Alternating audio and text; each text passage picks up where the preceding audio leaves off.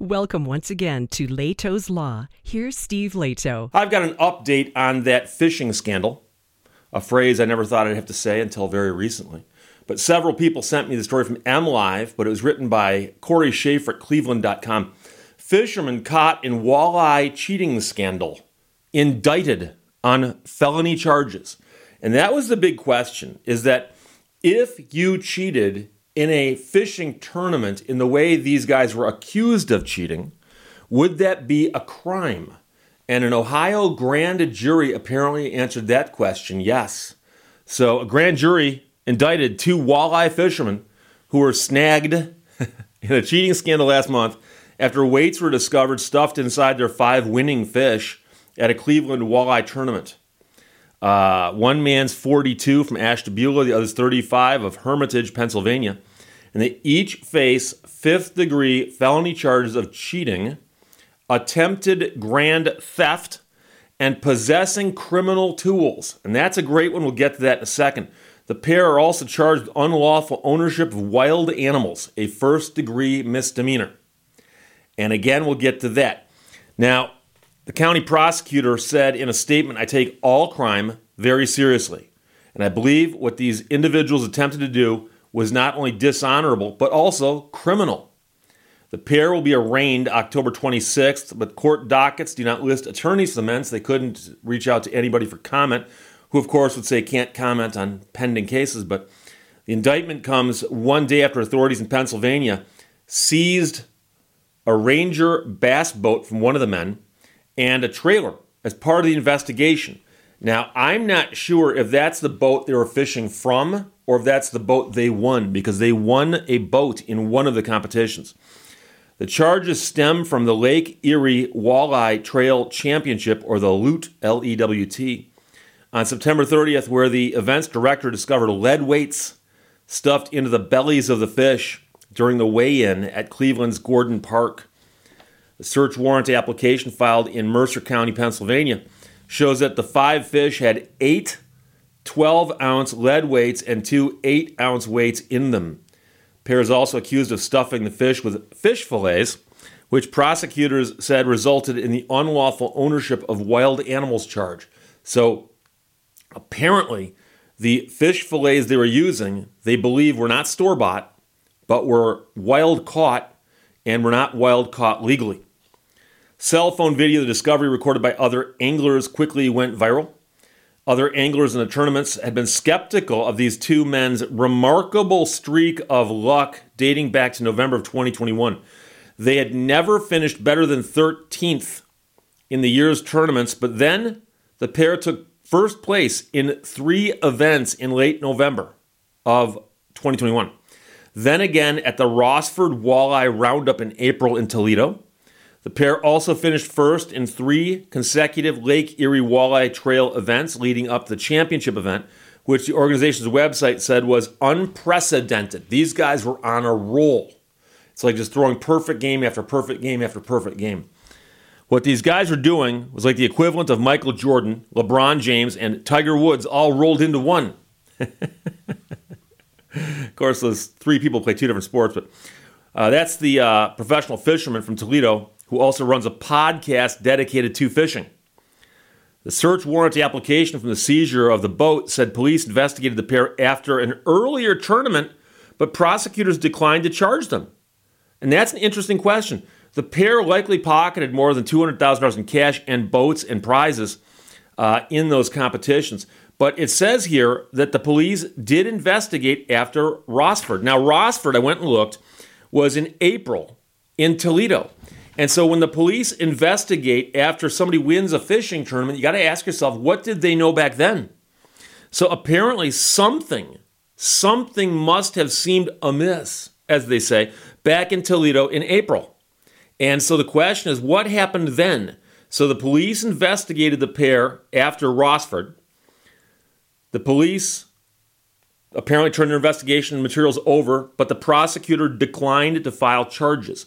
And I'd love to know what they had back in April out of Rossford because they then were in three consecutive Lake Erie Walleye Trail events leading up to championship event. So that appears to be uh, before the four most recent wins they had. So that's the question. But the other interesting thing here is what they're facing charges of.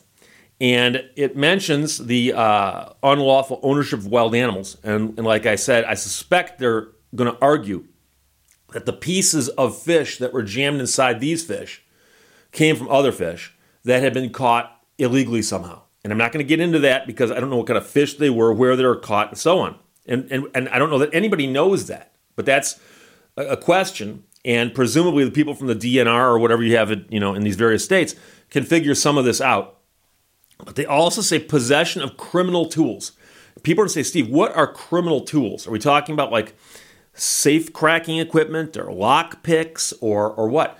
And interestingly enough, many states have laws on the books that list all kinds of tools that it is unlawful to possess if they're being used to commit a crime. And it's possible for the tool itself to be totally innocuous in regular life. So, to give you an example, I have a crowbar. All self respecting men own a crowbar. There comes a time in your life where you've got something that needs to be crowbarred. Okay? So, I got a crowbar. I have a crowbar. It's in my garage. Okay? So, you might say, Steve, what do you use the crowbar for? Oh, oh, I find things. I find things. but I've used the crowbar, for instance, to pry apart things that were nailed together by people long time, you know, long, long time ago. So someone else nails something together and I come across it and I need to pry it apart. I use the crowbar. That's what it's that's what it's there for. Now, I put the crowbar in my car and I'm just driving around with it and a police officer pulls me over and goes, "Hey, you got a crowbar in your car." He can see it with his eyes. Plain view, okay? And I understand there's no law against crowbars, but we're not going to get into any amendments to the Constitution because I don't know there's any crowbar amendments. But I say, ah, it's a crowbar. I used to pry apart stuff. However, if the police are called to the scene of a burglary and they say there's somebody broke into this house and they're there right now, police show up and surprise the burglar inside the house. And they, let's suppose they, they do this, and this is so you can imagine this pull out a bullhorn and say, Come on out, your hands up. Guy comes walking out, and in one hand, he's got a crowbar.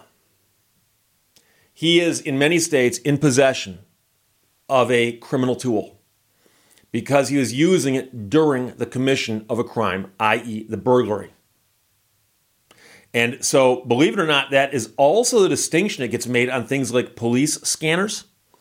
In some places, you can buy a police scanner and listen to it and enjoy listening to the police chatter all night long. If that's what floats your boat, you can do that. However, if you put the police scanner in your car and you're driving around with it and you find a house to break into with your crowbar, and your accomplice sits in the car listening to the police scanner, and the second the call comes over and says, "Hey, there's a burglary in uh, in action right now at one two three Fake Street," uh, your accomplice honks the horn one time to let you know it's time to come running out with your crowbar because the cops are coming. So the police show up and they catch the burglar who's inside the house running out to the car, crowbar in hand, and the police grab everybody and investigate. And they say, okay, one guy had the crowbar in his hand, the other person was listening to a police scanner, specifically during the commission of a crime. Some states, they can say you're using that radio for the commission of a crime. It's a criminal tool, just like crowbar is. So now it gets back to what were these guys doing? And how do you put lead weights into a fish, or is it the lead weights themselves? And so it depends on how it's worded in Ohio and Pennsylvania or wherever else these uh, different tournaments took place. I think the tournaments didn't take place in Pennsylvania, but it's simply that one of the men lived there. But we're getting back to what would have happened in Ohio because these men are charged. And so the question then becomes would there be a catch all at the end of that list? For instance, lock picks, which by the way in the law are often referred to as pick locks, not lock picks. But that's just simply a term of art. And if you have lock picks like the lock picking lawyer does, and you have them in your office to shoot videos of yourself picking locks that you own, uh, most places, nothing wrong with that. You can do that all day long. But again, if the police come upon you trying to get into the house, crowbar in your back pocket, lock picks in your hand, Guess what? Those lockpicks in that setting are criminal tools. So I'm not exactly sure what the criminal tools here are, unless it's the lead weights themselves. Or I don't know, did they use some pair of like needle nose pliers to put the lead weights in the fish? How do you put a lead weight into a fish? Do you like hold the fish like this and drop them into its mouth? Or I don't know. I've never weighted a fish before. So we'll find out more as this proceeds. A lot of people are fascinated by the story and the fact that people would so brazenly cheat in a way that when you get caught, there's not much you can argue here, you know? So we'll see what happens. But Corey Shaffer wrote that for MLive and Cleveland.com. Actually, he wrote it for Cleveland.com. MLive's a sister publication that published it. Fisherman caught in walleye cheating scandal indicted on felony charges, and we'll see what happens. Joseph, Grant, Luann, Bill, Mike, and Richard all sent it. Thanks a lot. Questions and comments, as always, put them below the video. Otherwise, I'll talk to you later. Bye bye. Thank you for watching Lehto's Law. A truly happy person is one who can enjoy the scenery while on a detour.